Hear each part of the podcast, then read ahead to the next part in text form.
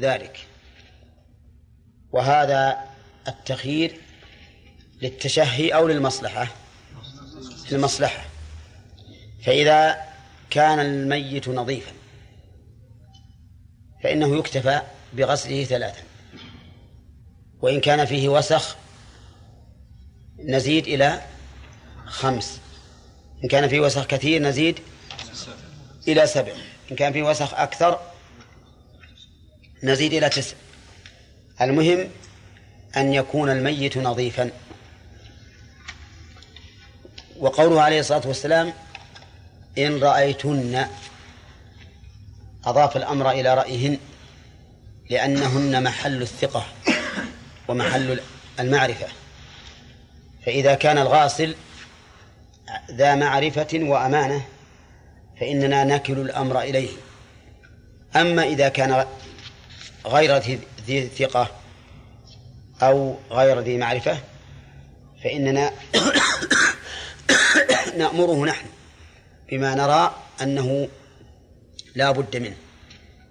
قال بماء وسدر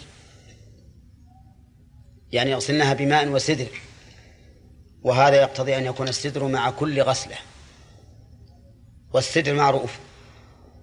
هذا الورق الذي يكون من شجر الطلح أو غيرها. نعم. النبق. والنبق هو الطلح عند بعض العلماء. طيب. كيف ذلك؟ قال العلماء يدق يدق السدر ويوضع في الماء ويضرب باليد وتؤخذ الرغوة فيغسل بها الرأس واللحية والثفل يكون مع مع الماء. يدلك به بقية البدن. وقوله بماء وسدر اختار السدر على غيره لما فيه من التنظيف والبرودة فهو أفضل من الصابون وأفضل من الإشنان لأنه يمتاز بهذه الخاصية وهي البرودة والتنظيف. وقوله واجعلنا في الأخيرة يعني في الغسلة الأخيرة اجعلنا فيها كافورا أو شيئا من كافور. الشك هنا من الراوي والمعنى لا يختلف. يعني اجعلنا في الغسلة الأخيرة كافورا. الكافور هو غلاف طلع النخل. كذا؟ لا. طيب. الكافور نوع من الطيب. يشبه سكر النبات. تعرفون سكر النبات؟ ها؟ وهو مربع يعني كسر. ها؟ حجري يدق ثم يوضع في الماء في الغسلة الأخيرة.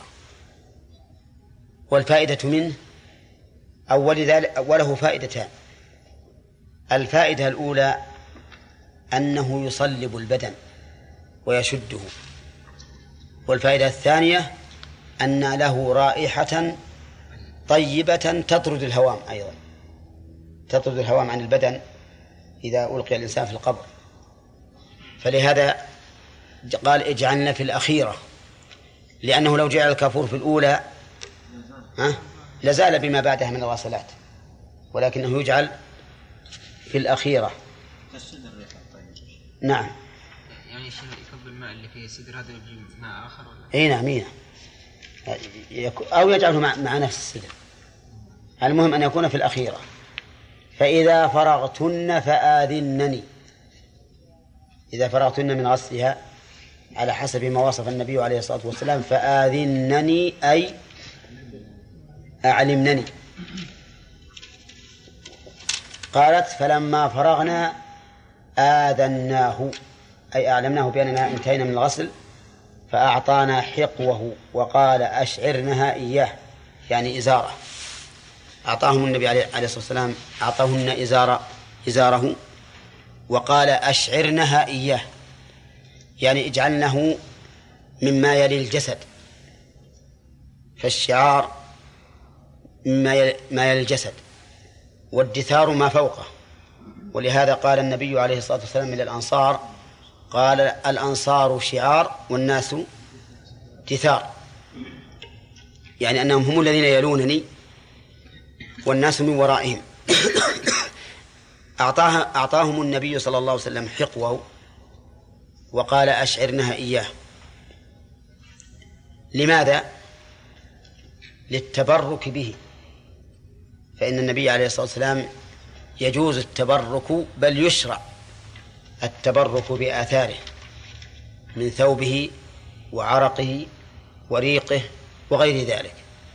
فإن الرسول صلى الله عليه وسلم كان يفعل ذلك في أصحابه حتى إنه في صباح كل يوم يجلس ويأتيه الناس بالماء فيغسل يديه فيه ويذهبون به يتبركون به صلى الله عليه وسلم. يستفاد من هذا الحديث عدة فوائد. من فوائده أن الذي يتولى غسل النساء من؟ النساء. لأن الرسول صلى الله عليه وسلم ما تولى غسل ابنته ولا تولى زوج زوجها غسله. ومن هي البنت؟ نسيت أن أقولها في الشرح. ابنته هذه من؟ في صحيح مسلم أنها زينب امرأة أبي العاص بن الربيع. وفي السنن أنها أم كلثوم زوج عثمان رضي الله عنه ولكن ما في الصحيح أولى وهي أنها زينب امرأة أبي العاص. ويستفاد من هذا الحديث أنه يشرع تغسيل الميت ثلاثا أو خمسا أو أكثر على حسب ما يراه الغاسل. لقوله عليه الصلاة والسلام اغسلنها إلى آخره. ويستفاد منه وجوب تغسيل الميت لقوله اغسلنها. ولكن هل يجب الثلاث؟ هل تجب الثلاث أو لا تجب؟ الجواب لا تجب بدليل قول الرسول عليه الصلاة والسلام في الذي وقصته ناقته قال ها اغسلوه بماء وسدر ولم يقل ثلاثا. ولكن الثلاث أفضل من الواحدة ومن الثنتين فهو على سبيل الأفضلية. ومن فوائد الحديث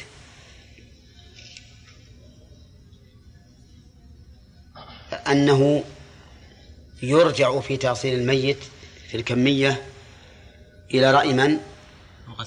إلى رأي الغاسل على حسب ما تقتضيه المصلحة. ومن فوائده أنه يشرع خلط السدر بالماء في تغسيل الميت لقول يغسلوها يغسلنها بماء وسدر وهكذا قال في الذي وقصته ناقته وهو محرم قال اغسلوه بماء وسدر ومن فوائد الحديث أنه ينبغي للغاسل الذي يتولى التأصيل كرجال البلدية في وقتنا الحاضر أن يعدوا عندهم سدرا وكافورا. السدر والكافور. وقول ومن فوائد الحديث أنه ينبغي أن يوضع في الغسلة الأخيرة كافور. لقوله صلى الله عليه وسلم واجعلنا في الأخيرة كافورا. نعم لا سنة. الواجب هو الغسل فقط لكنه يشرع أن يجعل في الغسلة الأخيرة كافور. ومن فوائد الحديث أنه لا ينبغي حضور غير الغاسل وقت التغسيل. من أين تؤخذ؟ إذا إذا فارتن فارتن فآذنني. وهذا يدل على أن النبي صلى الله عليه وسلم لم لم يحضر. ومن فوائده أن النبي صلى الله عليه وسلم لا يعلم الغيب. ها؟ قوله فإذا فرغتن فآذنني. ولو كان يعلم لعلم بدون إذان بدون أن يعلم ولكنه لا يعلم الغيب عليه الصلاة والسلام. ومن فوائده شفقة النبي صلى الله عليه وسلم على بناته.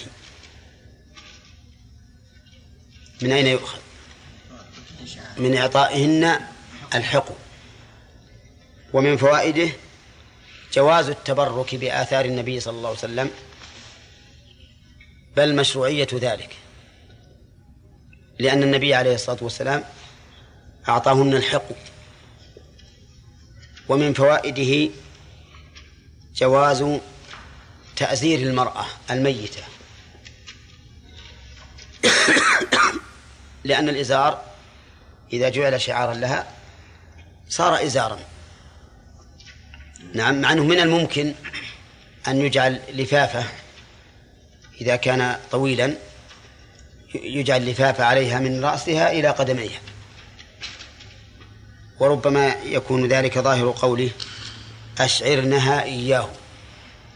لأنها إذا كانت تشعر كلها بهذا الإزار فمعناه أن الإزار طويل يبسط تحتها ثم يرد طرفاه بعضهما إلى بعض. نعم. قال ها؟ إلا فيه. وفي رواية وفي رواية لهم يعني للجماعة ابدأنا بميامنها ومواضع الوضوء منها. يعني ليكن أول ما يبدأ بتغسيل الميت بالميامن أي باليمين قبل اليسار وبمواضع الوضوء. فيبدأ أولا بمواضع الوضوء كما سبق وكما هو المشروع في في غسل الإنسان في الدنيا. فإن المشروع في غسل الجنابة مثلا أن يبدأ الإنسان أولا بعد غسل الفرج بالوضوء ثم بالميامن. وإنما أمر بالميامن لأن اليمين هو الأفضل. وكان النبي عليه الصلاة والسلام يعجبه التيامن في تنعله وترجله وطهوره وفي شأنه كله. نعم. ها؟ ما يستعمل إلا عند الحاجة. خلوا نكمل الفوائد. وفي لفظ اغسلنها وترا. اغسلنها وترا. فيستفاد منه أنه ينبغي قطع تغسيل الميت نعم على الوتر. حتى لو أنقى بالشفع زد واحدة.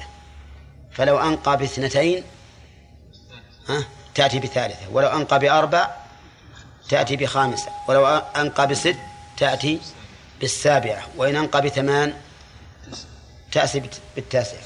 ولهذا قال اغسلنها وترا. ومن فوائده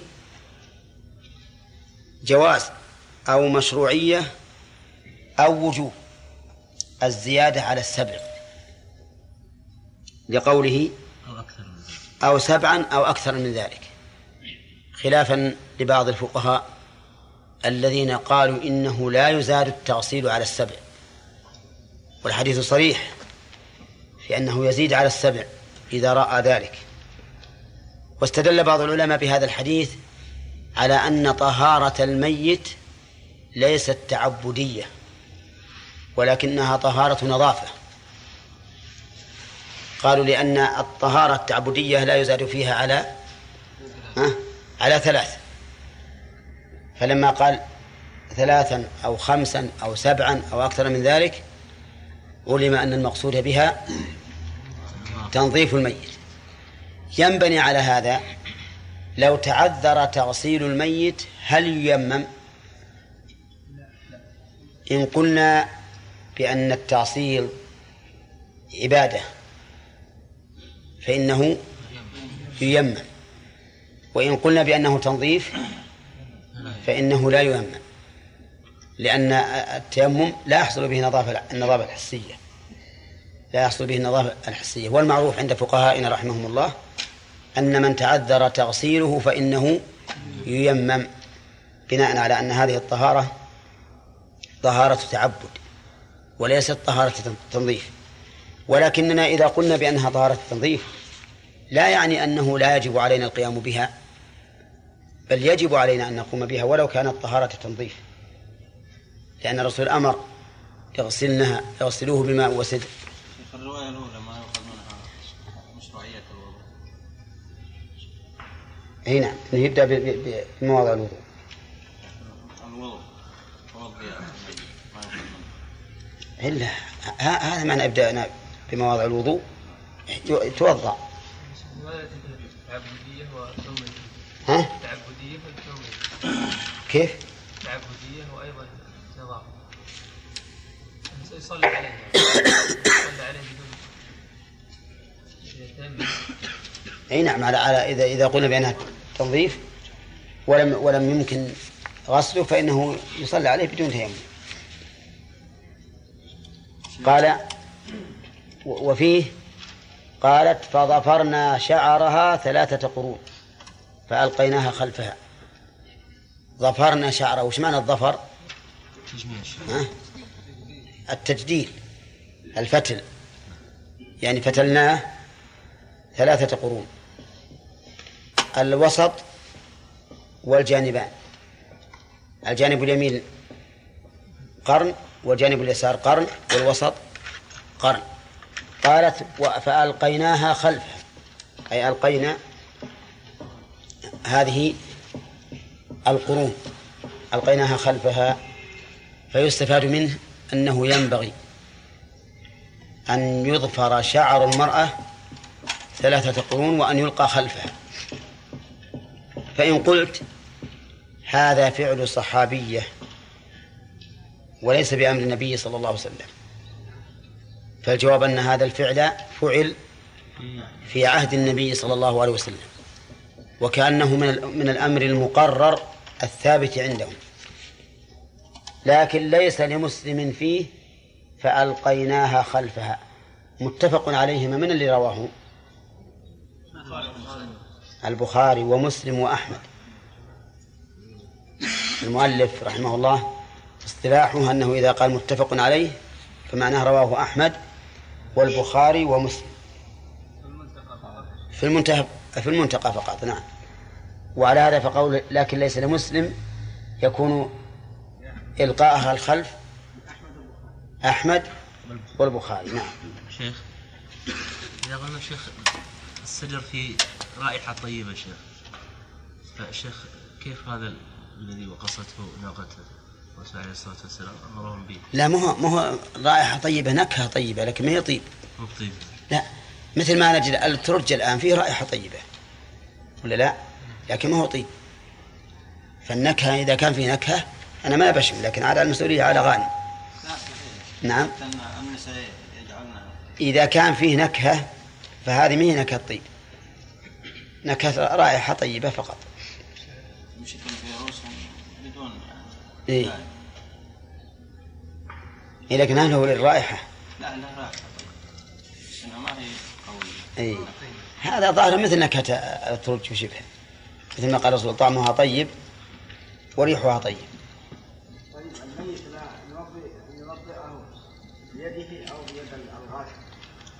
لا بيد الغاسل. الاستنجاء بيد الغاسل وكذلك التوضية بيد الغاسل. مقدار الغسل حد الغسل هل وهل يؤخذ أظفاره؟ وهل تؤخذ؟ وهل يختن؟ أم ماذا؟ ها؟ يقول العلماء إن الشعر والظفر يؤخذان إذا طال وأن الختان محرم. لأن لأن الختان أصله مثلة. ولا يجب إلا إذا كان هناك صلاة يصلي الإنسان. ولذلك لا يجب الختان إلا عند البلوغ أو إلا بعد البلوغ أيضا. وأما وأما الميت فليس بحاجة إلى هذا. فلو فرض أن أحدا من الكفار أسلم ثم مات عن قرب قبل أن يختتن فإننا في هذه الحال لا يحل لنا أن نختنه لما فيه من المثلة وعدم الحاجة إليه. ها؟ كم سا- يعني يلبس من ثوب الرجل الميت كفا. يبي يجينا قال وعن عائشة رضي الله عنها قالت لما أرادوا غسل رسول الله صلى الله عليه وسلم اختلفوا فيه فقالوا والله ما ندري كيف نصنع. أنجرد رسول الله صلى الله عليه وسلم كما نجرد موتانا؟ نجرده يعني نخلع ثيابه لأنه سبق لنا أنه ينبغي إذا مات الميت أن تخلع ثيابه ويغطى حتى يهيأ التغسيل أو حتى يهيأ أدوات التغسيل له. فالرسول صلى الله عليه وسلم لما توفي اختلف الصحابة هل يجردونه كما يجردون الأموات أم يغسلونه بثوبه احتراما له وتعظيما له لأن الأصل أن الميت إذا مات صار بدنه كله عورة. صار بدنه كله عورة كما جاء في قول فأواري سوءة أخي. ولهذا قالوا يجب أن يكفن بثوب يستر جميعا. فتقول رضي الله عنها قالت فلما اختلفوا أرسل الله عليهم السنة يعني النعاس حتى والله ما من القوم من رجل إلا ذقنه في صدره نائما. سبحان الله العظيم. وهو الذي يتوفاكم بالليل ويعلم ما جرحتم بالنهار.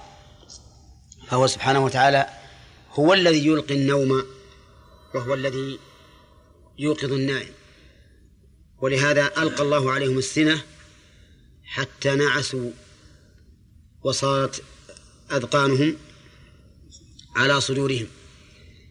وفي إعراب الحديث والله ما من القوم من رجل إلا ذقنه في صدره نائما. الجملة هذه نحتاج إلى إعرابها. فمن منكم من ذرية سيبويه. نعم. إلا وألقى الله عليه النعاس. تقول قالت ثم كلمهم مكلم من ناحية البيت. لا إله إلا الله. نعم.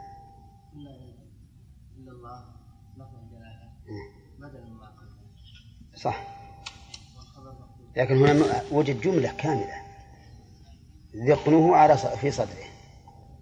بخلاف إلا الله ما فيها كلمة واحدة اسم مفرد. نعم.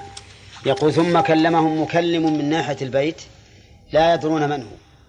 فقال اغسلوا رسول الله صلى الله عليه وسلم وعليه ثيابه. اللهم صل وسلم عليه.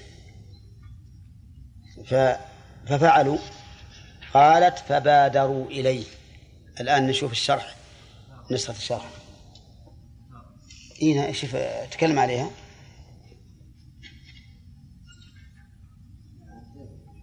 ها؟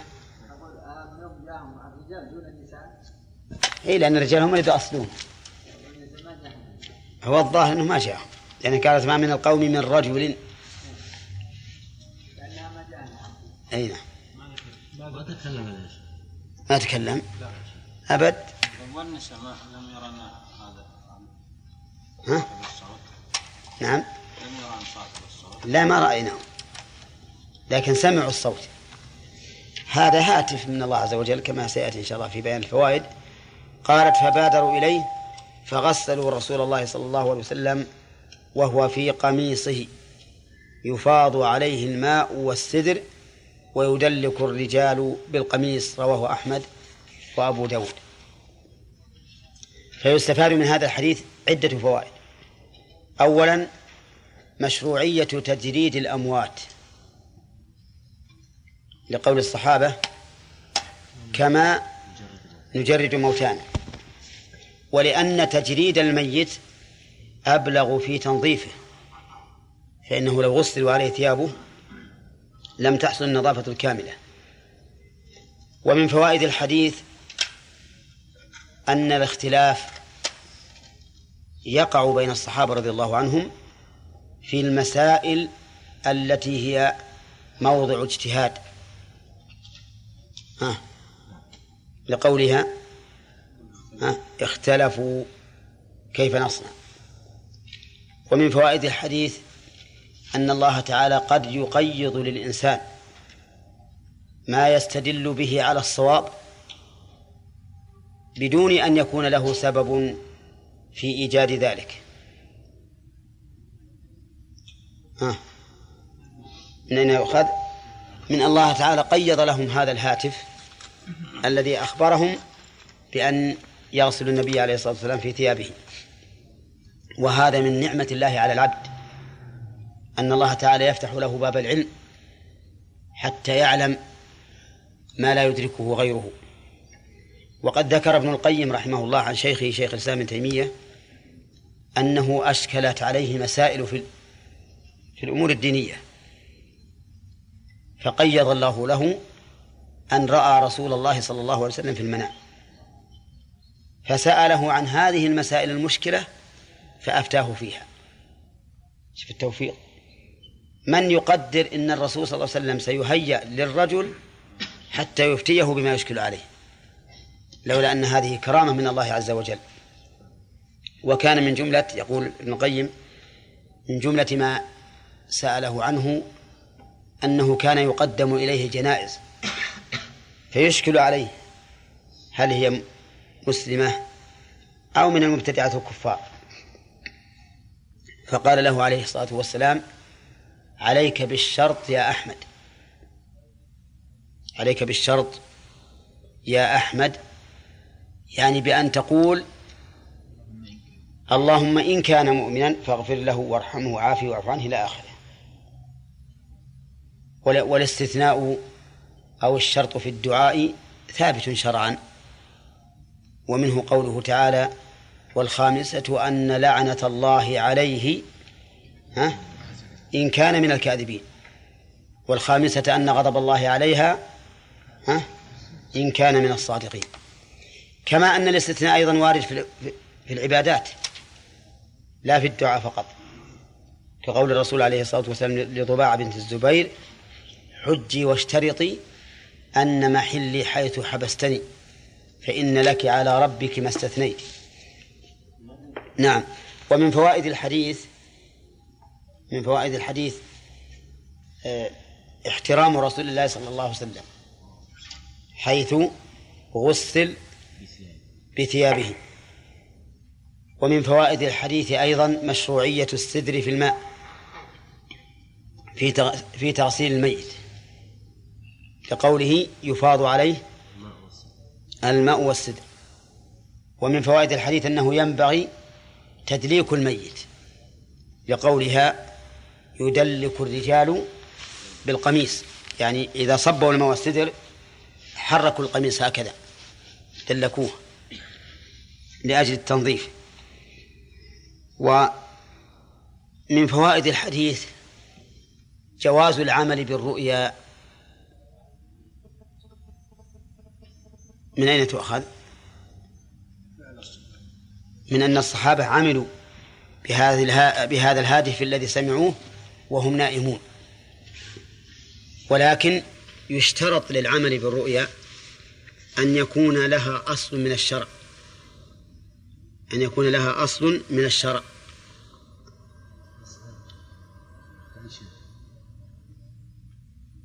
أن يكون لها أصل من الشرع. فلو خالفت الشرع فإنه لا يعمل بها قطعا لعلمنا بأنها كاذبة. لكن إذا كان لها أصل من الشرع فإنه يعمل بها. وبهذا التفصيل نكون قد سلكنا مسلكا وسطا بين من يحتجون بالمرائي مطلقا وبين من يهدرونها مطلقا. فنقول إن شهدت أصول الشريعة بصحة هذه المرائي فهي صحيحة وإلا فلا. ولهذا نفذ الخليفة خليفة رسول الله صلى الله عليه وسلم نفذ وصية ثابت بن قيس بعد موته. بعد موته. لأنه وجدت قرائن تشهد لها. فإن ثابت بن قيس رضي الله عنه استشهد في اليمامة فمر به رجل من القوم فأخذ درعه درع ثابت ثم وضعه تحت برمة في طرف الجيش عند فرس فلما كان في الليل رأى ثابت بن قيس بعض أصحابه فقال له إنه مر بفلان وأخذ الدرع ووضعه تحت برمة في طرف الجيش وعندها فرس يستن وإني ذكر وصية أن عبد فلان حر وأن عليه دينا نسيت مقتضى الوصية. فلما أصبح الرجل ذهب إلى أمير الجيش وأخبره بالرؤيا. فذهبوا إلى المكان الذي وصفه ثابت فوجدوا أن الدرع تحت البرمة وحولها فرس يستن فلما رجعوا إلى إلى أبي بكر رضي الله عنه وأخبروه بالخبر نفذ وصيته بعد موته. ولم يعهد أن أحدا من الناس نفذت وصيته بعد موته إلا ثابت بن قيس. لماذا نفذها أبو بكر؟ ها؟ لأن فيها قرائن تشهد لها.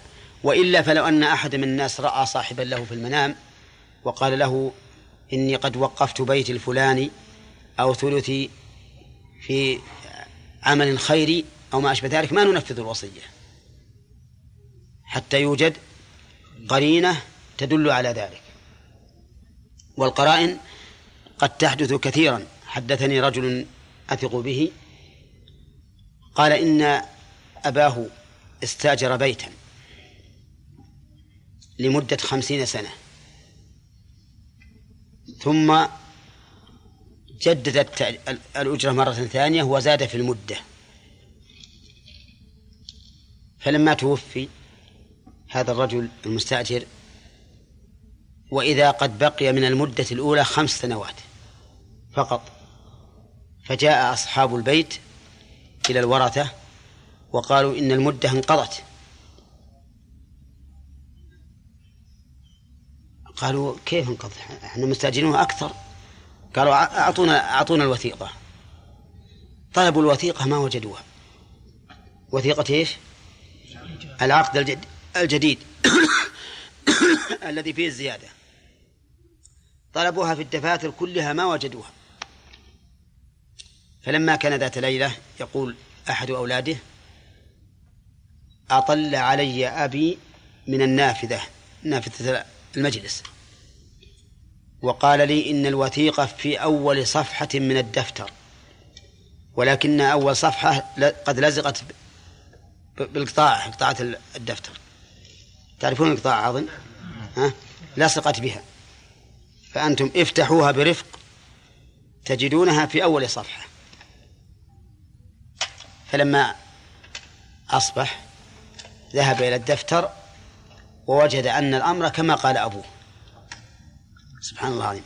هذا الرجل أحس بالقضية وأخبرهم وصار خبره مطابقا مطابقا للواقع. نعم.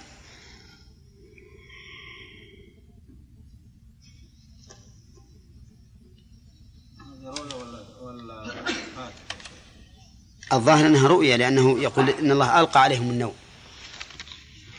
ألقى عليهم النوم فسمعوا هذا الهاتف.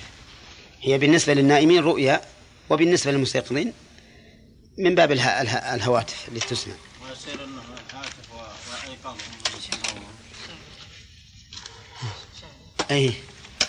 نعم. الله أعلم. نعم. ها؟ نعم يعني العمل بها هل ما يجوز أو إن خالفت الشرع فلا يجوز قطعا. وإن لم تخالف الشرع فينظر ينظر.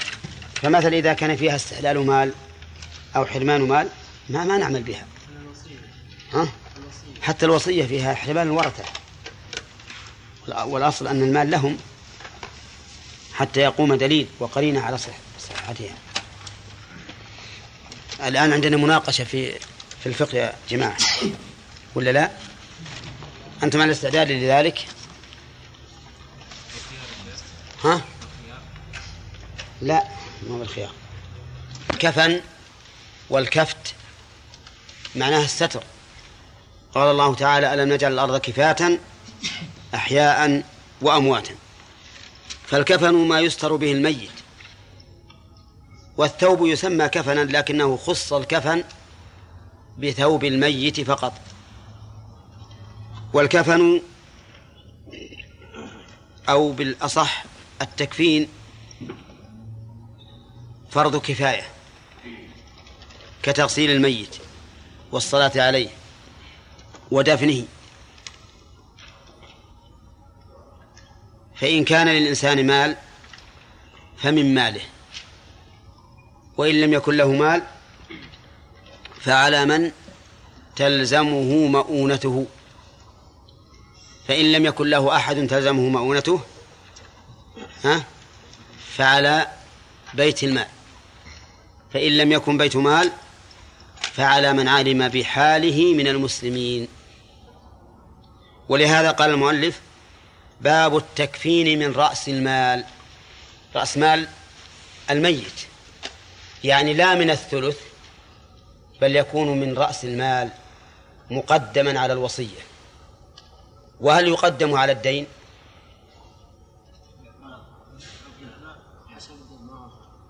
الدين.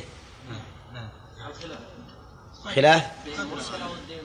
إذا كان الدين موثقا فالدين مقدم. وإن كان مرسلا.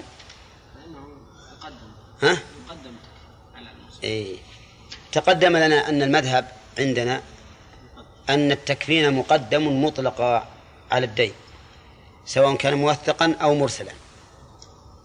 وأن من أهل العلم من يقول إن الدين الموثق مقدم على الكفن بخلاف المرسل لأن الدين الموثق متعلق بعين التركة بخلاف الكفن. وأيا كان فإنه من رأس المال وليس من الوصية. ولهذا قال المؤلف باب التكفين من رأس المال.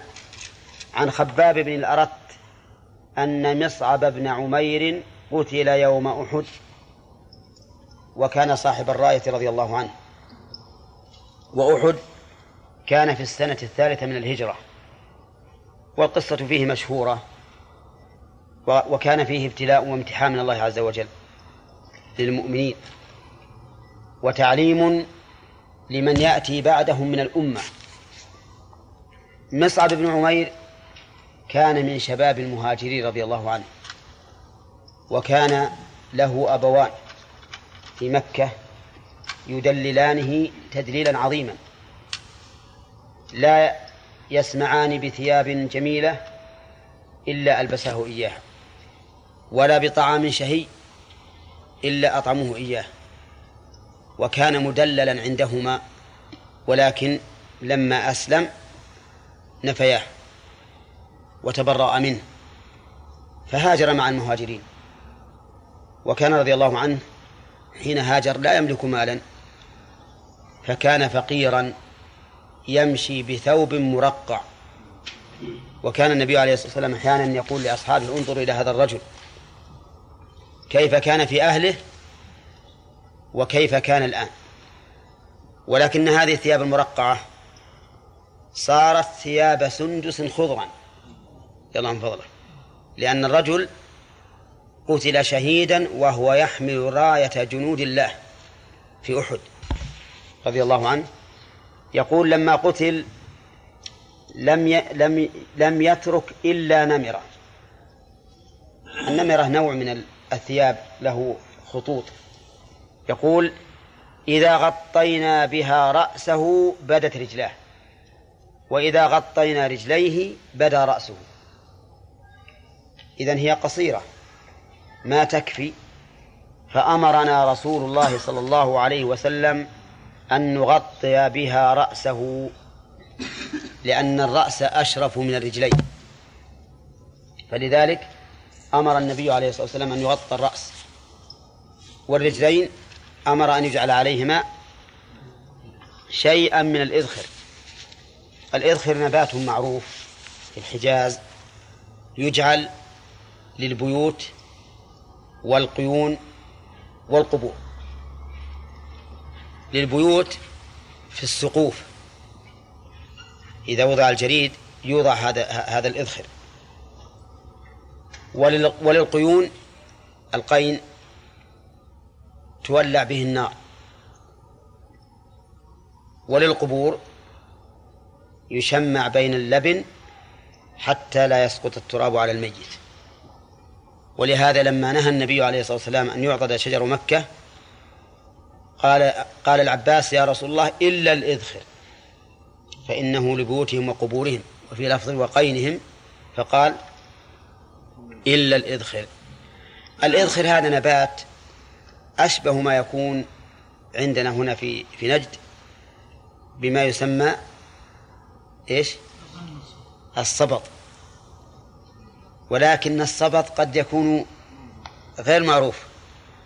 نعم يحتاج إن بعضكم يسوي له كشتة البر نزهة ونوريه إياه إن شاء الله. نعم. حتى نعم. حتى لو مستعدين نسوي كشف حتى يصير طيب هذا. اي الله يعين اللي بيسوي الكشتة نعم. طيب إذا يستفاد من هذا الحديث فضيلة مصعب بن عمير رضي الله عنه وما كان عليه من التقشف ويستفاد منه أن الشهداء يدفنون بثيابهم. من أين يؤخذ؟ من قوله لم يترك إلا نمرة. هذه النمرة هي ثوبه الذي عليه. ويستفاد من الحديث وجوب تغطية الميت كله بالكفن. من أين يؤخذ؟ لأنه أمر أن يجعل على رجليه شيء من الإذخر والغريب أن بعض أهل العلم استدل به على أنه لا يجب تغطية الميت جميعه. قال لأنه لو وجب لكان على المسلمين أن يهيئوا ثيابا لهم. ثيابا لهذا ثوبا يستر رجليه. حط بالك. ولكن هذا الاستدلال فيه نظر. ووجه ذلك أنه لا يجب على المسلمين الكفن إلا حيث تعذر الستر. فإذا وجد الستر بالأذخر ها فقد حصل المطلوب. فقد حصل المطلوب وحينئذ لا يكون دليلا على أنه لا يجب ستر جميع الميت. ويستفاد من هذا الحديث أنه إذا أنه يجوز التكفين بثوب واحد. من أين يؤخذ عيسى؟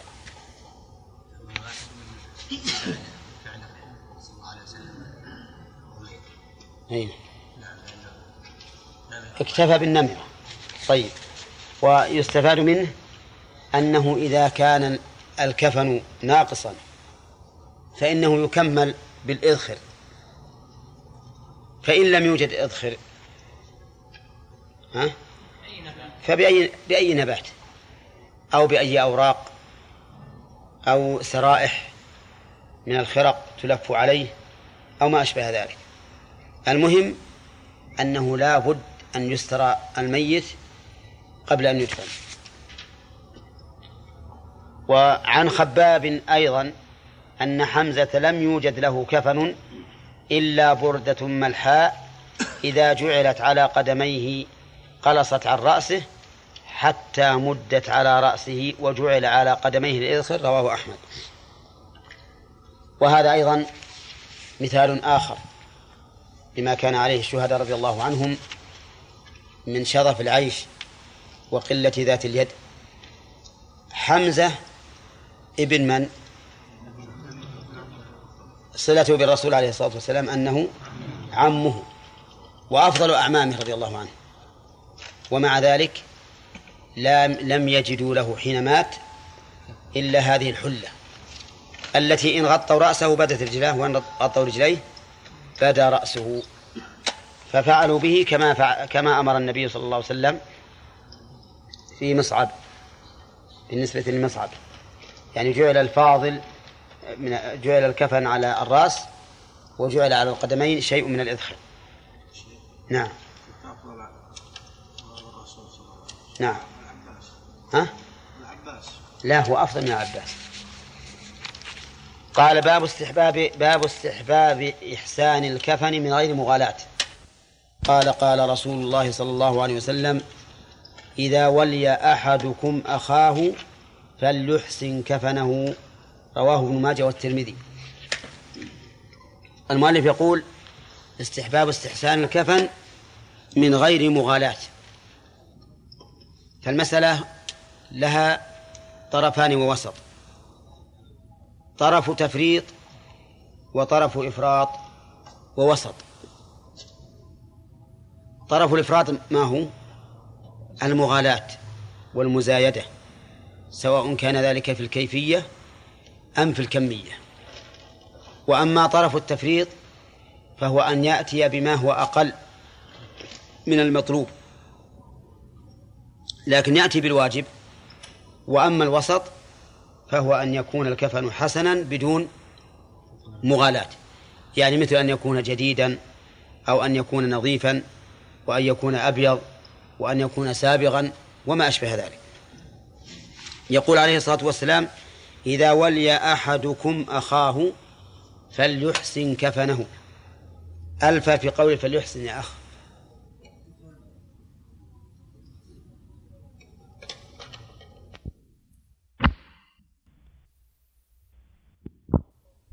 واقع في جواب الشرط. أين الشرط؟ إذا ولي أحدكم. وقوله فليحسن كفنه الإحسان يكون بالكمية وبالكيفية وبالصفة. أما الكمية فإن الأفضل أن يكون الكفن ثلاث قطع ثلاث قطع. وأما الكيفية فأن يكون الصفة فأن يكون أبيض وأن يكون نظيفا. إما جديدا أو غسيلا. وأما الكيفية فأن يكفن كما كفن الرسول عليه الصلاة والسلام. تبسط اللفائف ويوضع بعضها على بعض ثم يدرج فيها الميت إدراجا. وعن جابر أن النبي صلى الله عليه وسلم خطب يوما فذكر رجلا من أصحابه قبض فكفن في غير طائل. وقبر ليلا فزجر النبي صلى الله عليه وسلم أن يقبر الرجل ليلا حتى يصلى عليه إلا أن يضطر إنسان إلى ذلك. وقال النبي صلى الله عليه وسلم إذا كفن أحدكم أخاه فليحسن كفنه. رواه أحمد ومسلم. أحمد ومسلم وأبو داود نعم. يقول إن الرسول عليه الصلاة والسلام خطب يوما وهذه الخطبة يظهر أنها من الخطب العوارض لأن خطب النبي صلى الله عليه وسلم تنقسم إلى قسمين خطب الرواتب وخطب عوارض. الخطب الرواتب مثل إيش؟ كيوم الجمعة والعيدين. وأما العوارض فكان كلما دعت الحاجة إلى أن يقوم خطيبا في الناس قام وخطب فيهم عليه الصلاة والسلام. خطب فذكر رجل من أصحابه قبض يعني توفي فكفن في في كفن غير طائل يعني غير حسن. كفن في كفن وضيع لم يكن حسنا و وقبر ليلا. وإنما قبروه ليلا على ما ذكر بعض أهل العلم لأن الكفن ليس ذا طائل فهو كفن ردي فدفنوه في الليل لئلا يرى. هذا الكفن الرديء يقول فزجر النبي صلى الله عليه وسلم أن يقبر الرجل ليلا حتى يصلى عليه إلا أن يضطر إنسان إلى إلى ذلك. زجر أن يقبر ليلا. الزجر النهي بشدة. وقوله حتى يصلى عليه ليس المراد أصل الصلاة لأن هؤلاء يصلوا عليه. ولكن المراد كثرة المصلين. يعني حتى يكثر المصلون عليه. لأنه إذا صلي على الإنسان بالنهار صار أكثر للحضور. قال إلا أن يضطر إنسان إلى ذلك. كيف يضطر؟ لو فرض أنهم رأوا أن الضرورة أن أن يدفن في الليل. خوفا عليه. كما فعل بعثمان رضي الله عنه فإنه دفن في الليل خوفا عليه من من الخوارج. أو يضطر إلى ذلك لكون هؤلاء سيرتحلون مات معهم في سفر واضطروا إلى أن يصلوا عليه ويدفنوا في في ليلهم. أو يضطروا إلى إلى ذلك لكونه يخشى على الميت من التغير والتفسخ وما أشبه ذلك. ففي هذه الحال لا بأس أن يدفن ليلا. ولكن هذا الزجر إنما هو إذا كان هناك تقصير إما في التأصيل أو في التكفين أو في الصلاة. أما إذا لم يكن هناك, تقصير فإن الدفن ليلا جائز ولا بأس به. والدليل لذلك قصة الرجل أو الجارية الذي كان يقوم المسجد. فتوفي في الليل. ف رحمك الله قام الصحابة بتجهيزه. ولم. ولم يؤذنوا الرسول صلى الله عليه وسلم كأنهم صغروا من شأنه. فلما أصبح قال النبي صلى الله عليه وسلم هلا كنتم آذنتموني. يعني علمتموني ثم خرج صلى الله عليه وسلم إلى المقبرة فصلى عليه. فدل هذا على أنه لا بأس ب... لا بأس بالدفن ليلا إذا لم يكن هناك ها إذا لم يكن هناك تقصير. نعم. ها؟ نعم.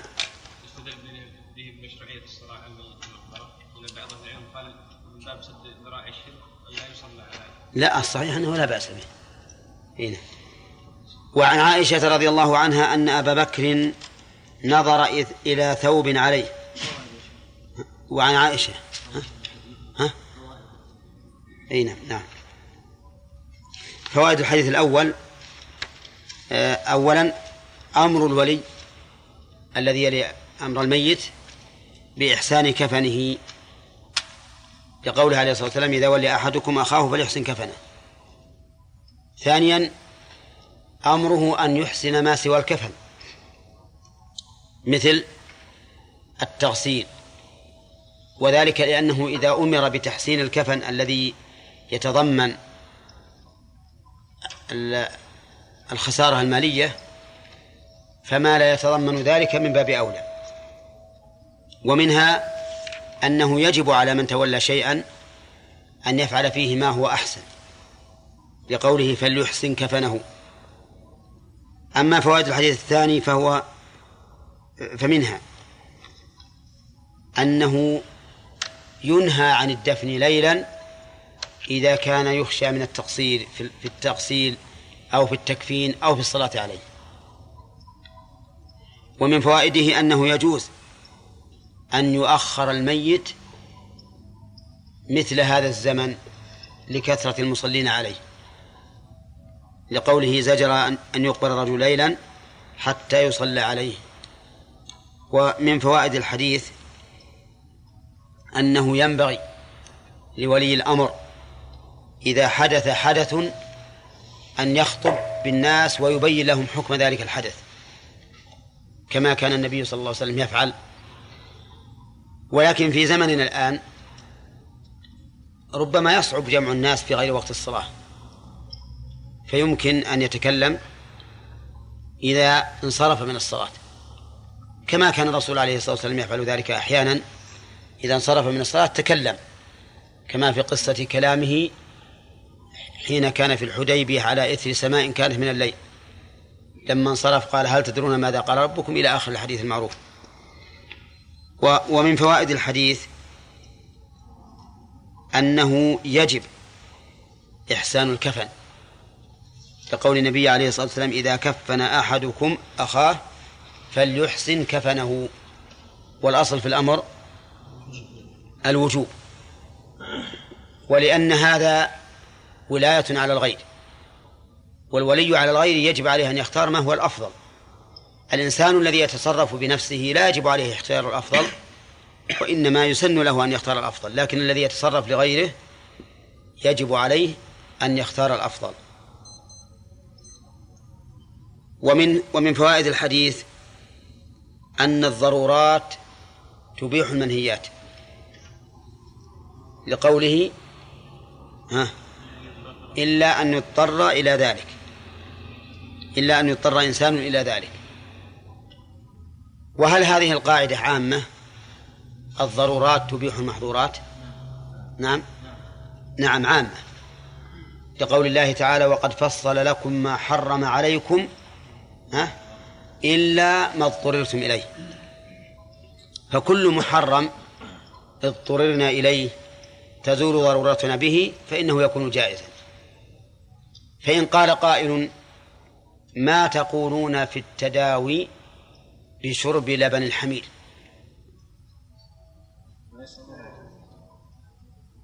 ضرورة لأن العامة عندهم قاعدة. يقولون دواء الشهاقة لبن النهاقة.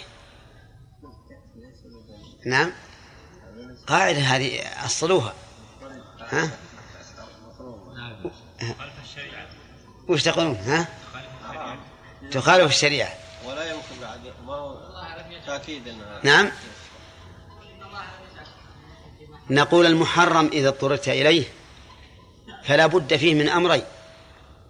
ألا تندفع ضرورة ألا تندفع ضرور ضرورتك بسواه. والثاني أن تندفع الضرورة به. فلا بد من هذين الأمرين. اندفاع الضرورة به وأن لا تندفع بسواه. الدواء الذي هو شرب لبن الحمير مثلا هل الضرورة تندفع به يقينا؟ ها؟ لا. لأن الإنسان قد يتداوى ويتداوى ويتداوى ولا ولا يشفى أليس كذلك؟ طيب هل إن المرض يتوقف شفاؤه على شرب هذا اللبن؟ لا قد يشفى بدون دواء وقد يشفى بدواء آخر غير هذا بخلاف الذي يضطر إلى شرب لبن الحمير مثل رجل في البر معه حمارته نعم وهي لبون كثيرة اللبن وجاع جاع وليس عنده شيء. وقال ماذا أصنع؟ هل يجوز لي أن أشرب من لبنها؟ ها؟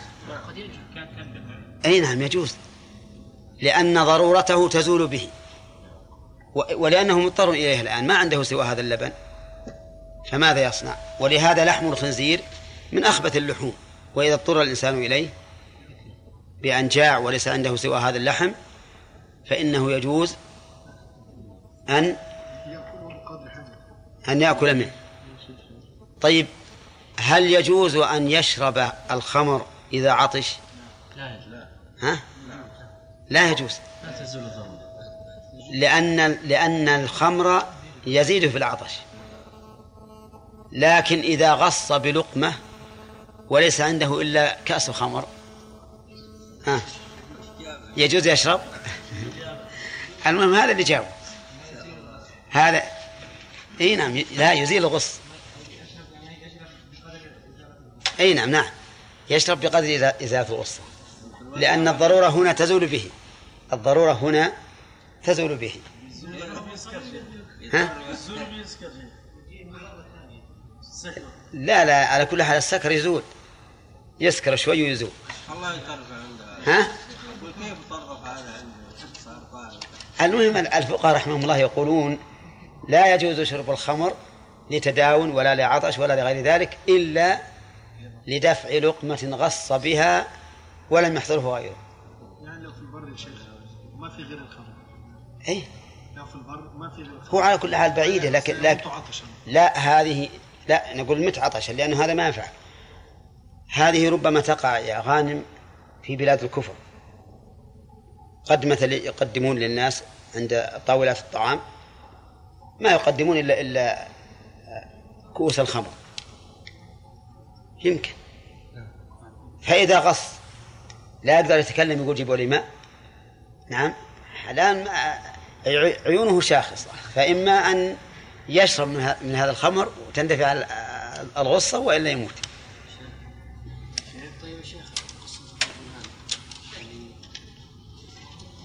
مروا على قوم أمروا أن يقدموا لهم يعني يقدموا شيء لأصنامهم أو لآلهتهم أحدهم قال ولو ذبابة نعم.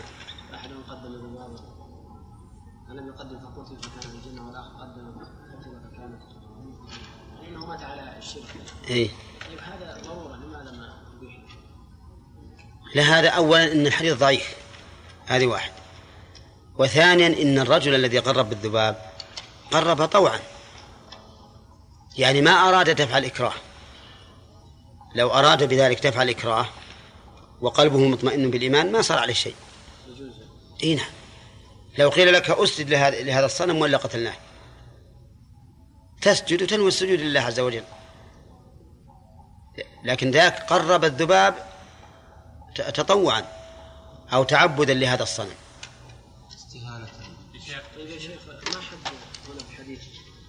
التأخير يعني مثلا حتى يكثر الناس. ما حد التأخير أي الظاهر الإنسان يأخر حتى يوم الجمعة.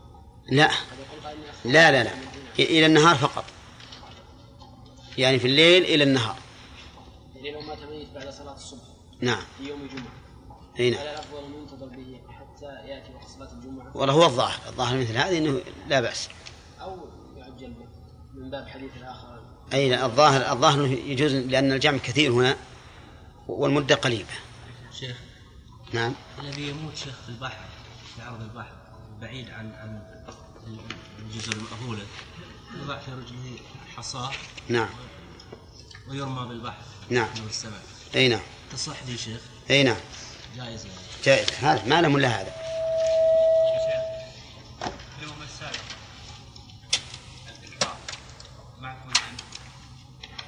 هو الظاهر. الظاهر معفون عنه. حتى الأم السابقة. بعض العلماء يستدل قصة فتنة الكهف إي لما قالوا تصور الكهف لأنهم لو عثروا علينا ما أفلحنا أبدا بعده إي هم يكرهوننا إنهم إن يظهر عليكم يرجموكم هنا أو يعودوا في ملته إي يستدل بهذا إي نعم. أنه يقول ليست لهم توبة. لا ما هو على كل حال. لأن يقول أو يعيدكم ملتين معناه أن- أنكم تشركون مثلهم. تشركون.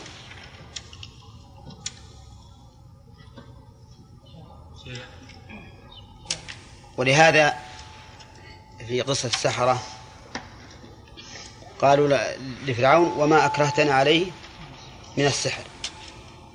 فهذا يدل على أنهم أن, أن الإكراه كان معفوا عنه. نعم. أنا أقول شيخ بجواز إذا يشق عليهم؟ جلب الميت إلى إلى الديرة مثلا. مثل مسير, مسير س- يوم.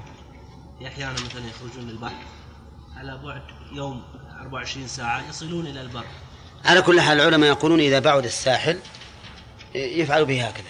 أما إذا قرب فيدفن في الأرض. نعم. لا لا بكفن. بعد ما يغسل ويكفن ويصلى عليه. وكفن ويصلى عليه. ثم يربط في رجليه حجر ونزل. ها؟ إيه وهذا تبي تأكل الأرض بعد. حتى اللي في القبر تأكل الأرض. الكفن يجب أن يكون طاهر. نعم. إي نعم يجب أن يكون طاهرا عندنا الآن مناقشة في الفقه. باب الخيار. ها؟ أن أبا بكر نظر إلى إلى ثوب عليه كان يمرض فيه رضي الله عنه. كان يمرض فيه يعني معناه أنه يلبسه إياه وهو مريض.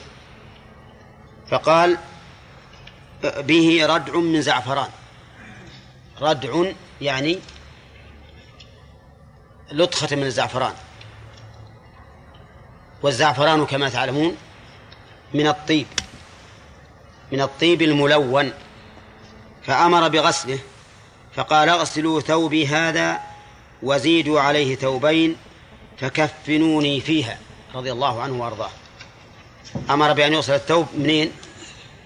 من الزعفران لأنه يكره أن يجعل الزعفران في كفن الميت خلافا لما يفعله الناس بعض الناس اليوم تجدهم يجعلون في الكفن شيئا من الزعفران وهذا خطأ.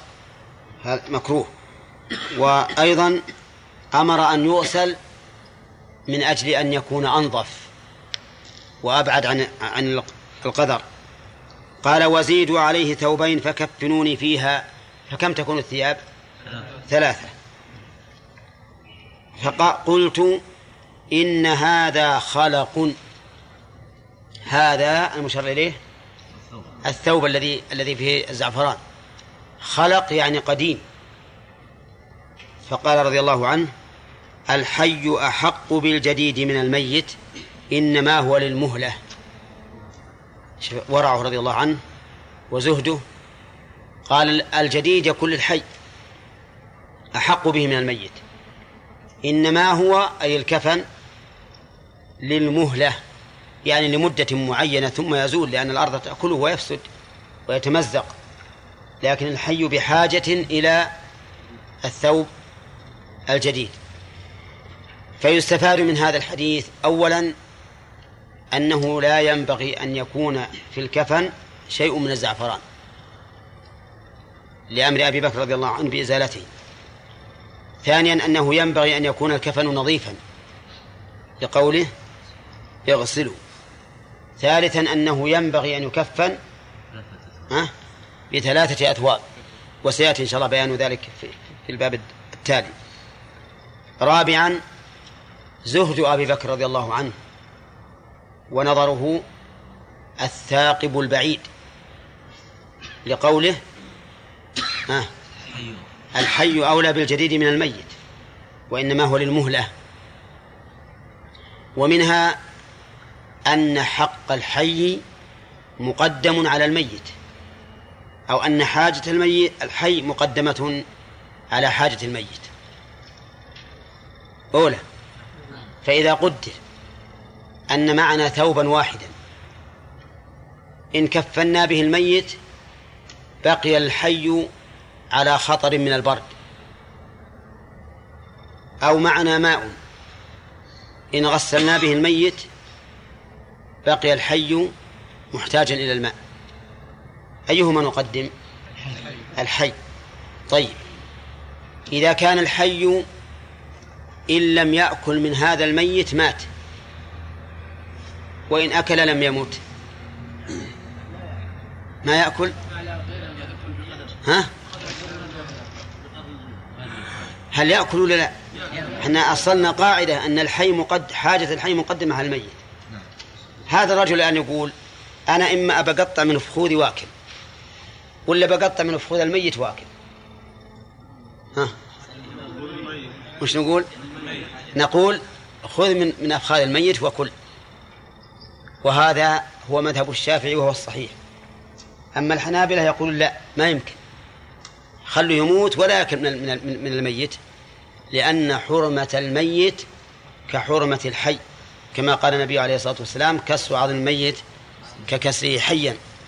ولهذا قالوا لا يجوز أن يؤخذ شيء من أعضاء الميت ولو أوصى به. لو أوصى الميت بأن يؤخذ شيء من أعضائه فإنه حرام أن يؤخذ. قالوا ولوليه أن يحامي ويدافع عنه.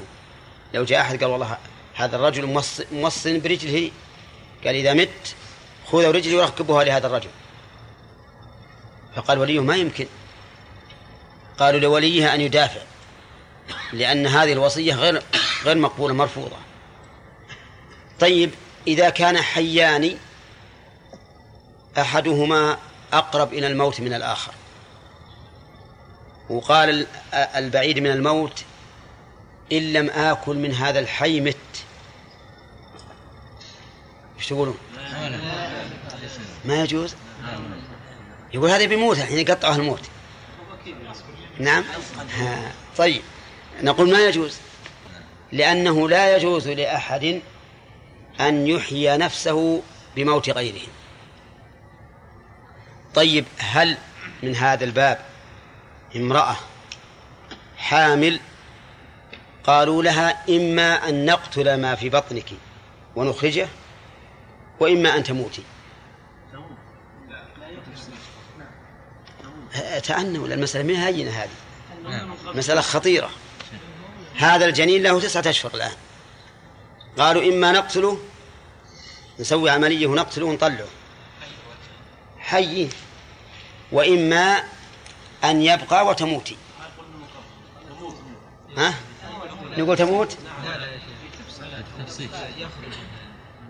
الموت الموت يخرج لا اي نعم وتحيا؟ وتحيا لأن لو ماتت هي ماتوا الاثنين. أي لكن نحن من قبل تموت هي والولد. لا قلنا من قبل أنا إحنا عرفنا من قبل لكن الآن وش تقولون؟ ها؟ يموت الطفل وتبقى هي؟ إيه. طيب العلماء العلماء المعاصرين اختلفوا منهم من قال يموت الطفل وتبقى هي بمعنى إنه يسوى عملية ويقتل الولد ويطلع لأن الآن استبقينا حياة امرأة حياة واحد منهم لكن لو مات في بطنها وماتت ذهب نفسا ذهب نفسا لكننا نقول إذا ماتت النفسان فهل نحن موتناهما؟ ها؟ أبدا ما تعرضنا لهما. لكن إذا قتلنا نفسا حية محرمة لا يحل دم امرئ مسلم إلا بإحدى ثلاث. أعطنا الثلاث هذول. النفس بالنفس. ها؟ إيش بعد؟ والثيب الزاني. والتارك لدين المخالف للجماعة. هذا الجنين المس- المسكين له ثيب زاني ولا قتل نفسا ولا ترك دينه. وش اللي حل لكم قتله؟ ثم إنه قد يقتل وهل من لازم قتله أن تحيا الأم؟ ها؟ لا. قد يكون هذا ظننا وهذا تقريرنا أن المرأة تسلم ولكنها لا تسلم. ولذلك ال- الذي أقطع به أنه لا يجوز أن يقتل الولد. وإذا مات الولد وماتت الأم فهذا شيء قدره الله علينا عليهما وليس بفعلنا. لكن الذي بفعلنا أن نقتل نفسا محرمة هذا لا يجوز. ولهذا محل هذا محل إجماع أنه لا يجوز لأحد أن يقتل غيره لإحياء نفسه. هذا بالاتفاق. وإلا لقلنا إذا خرج جماعة في بر واحتاج أحدهم للأكل. نعم. يدورون الصغير السمين. نعم. ويأكلونه. ويتقسطونهم على شوي شوي. نعم. هذا ما يصلح. إي نعم. قال ها؟ قول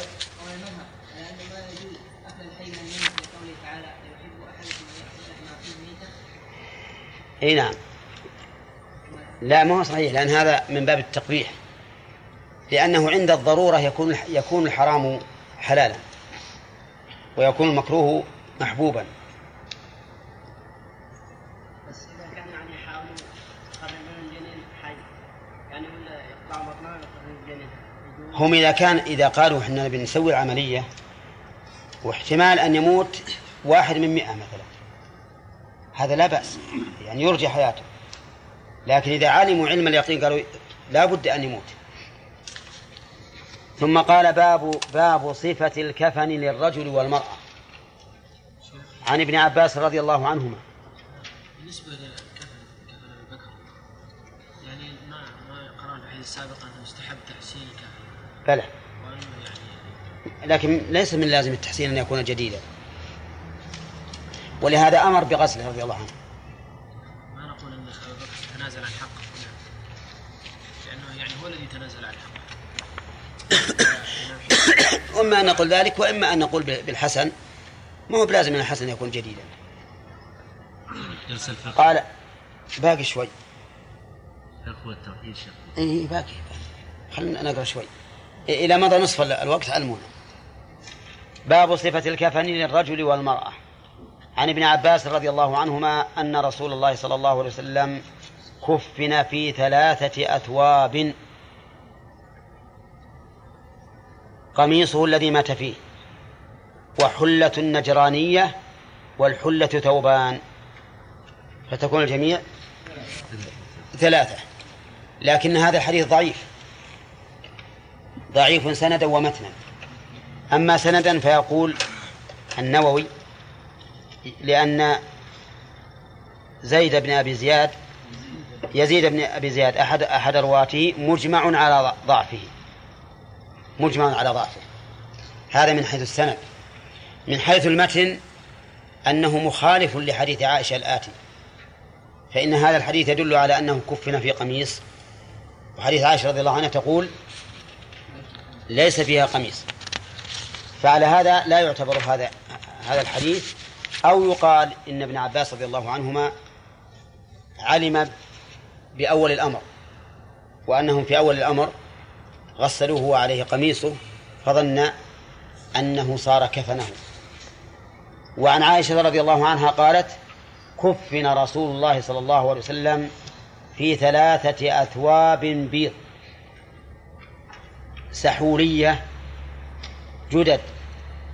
سحورية نسبة إلى سحول وهي بلدة في اليمن.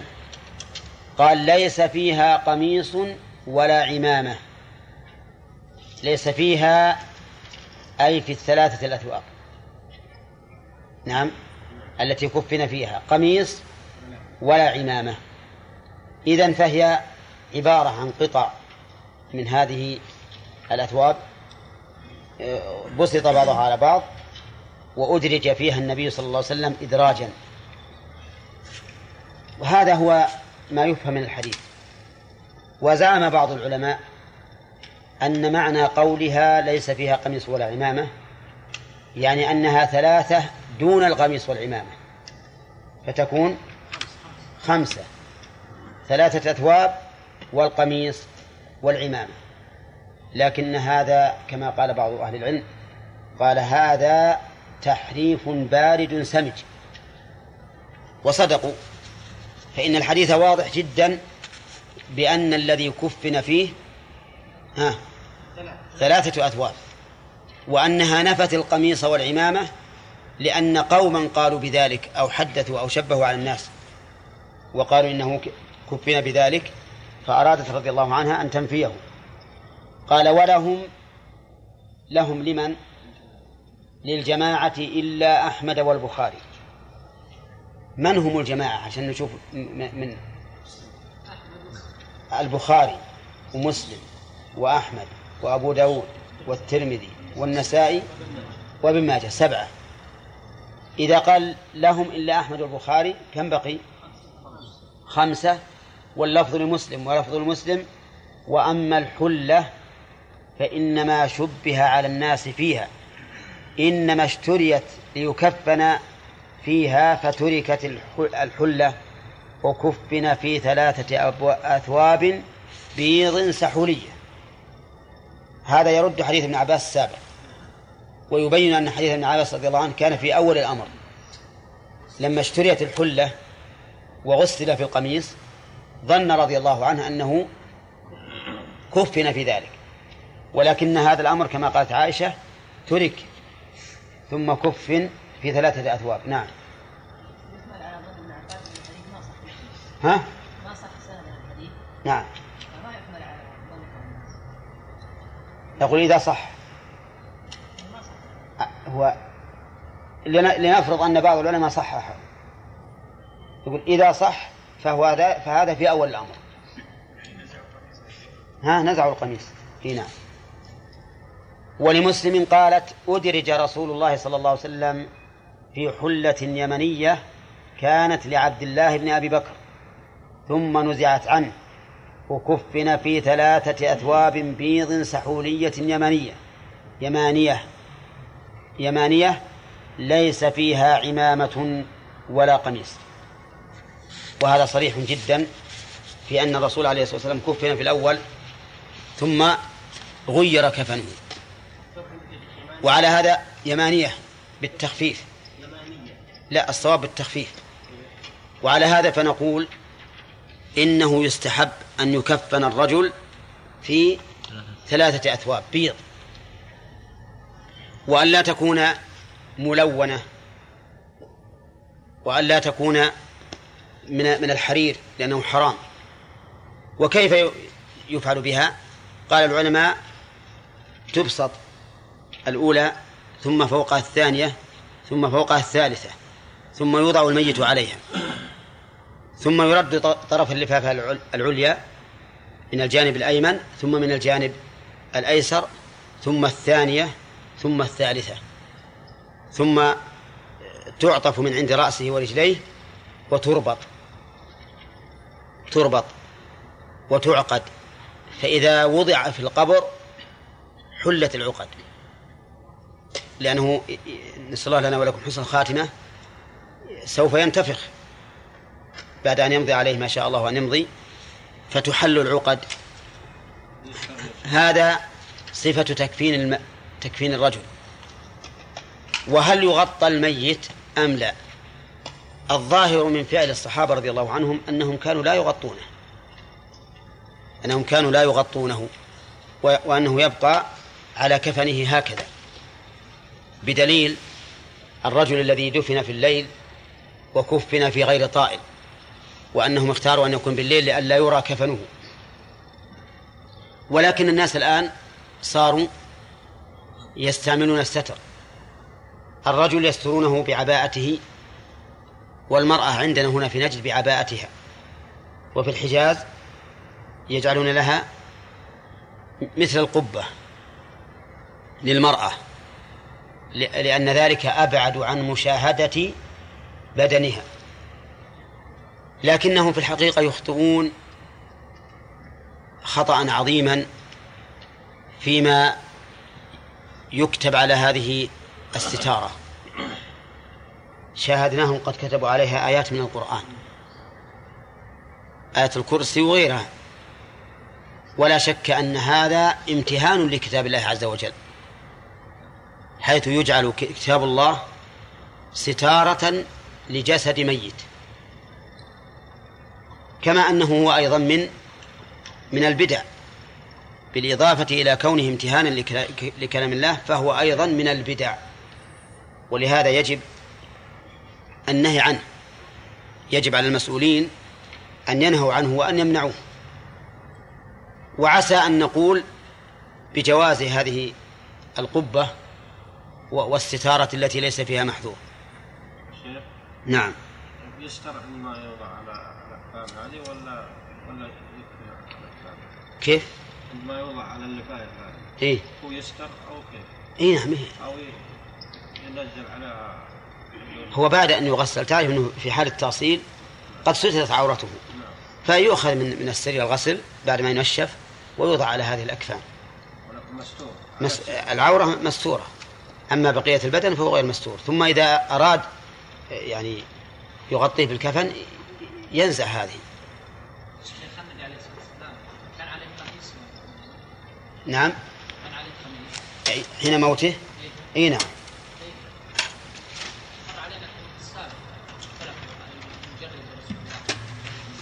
نعم. كيف؟ نعم. كيف فعلوا نزعوا؟ ما نزعوه؟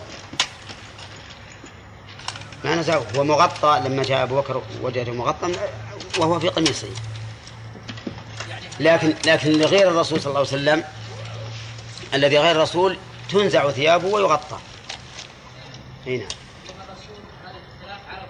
ها؟ كيف؟ لا لا لا الأكفان لا لا بدون قميص. نزع القميص عند تكفين بعد الغسل. بعد الغسل بعد الغسل. بعد ما غسلوه وأرادوا تكفينه كان بالأول كفنوه في القميص وفي الحلة وبعد ذلك نزعوها. جردد عند تكفين نعم.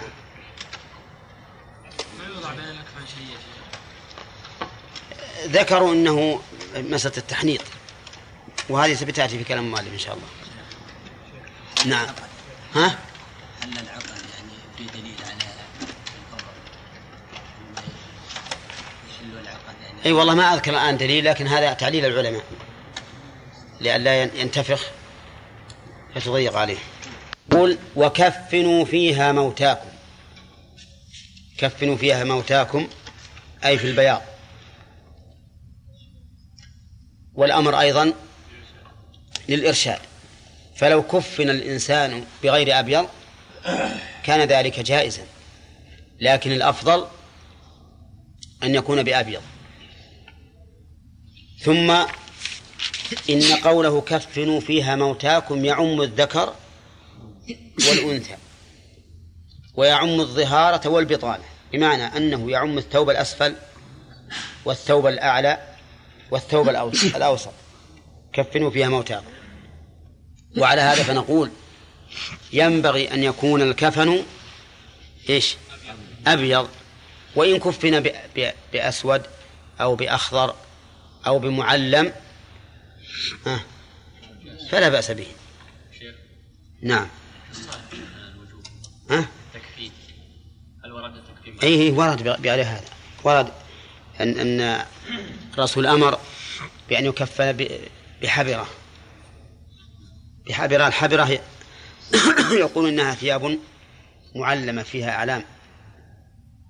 شيخ نعم. على قول أهل الأندلس يكون البياض هنا للميت لباس حزن.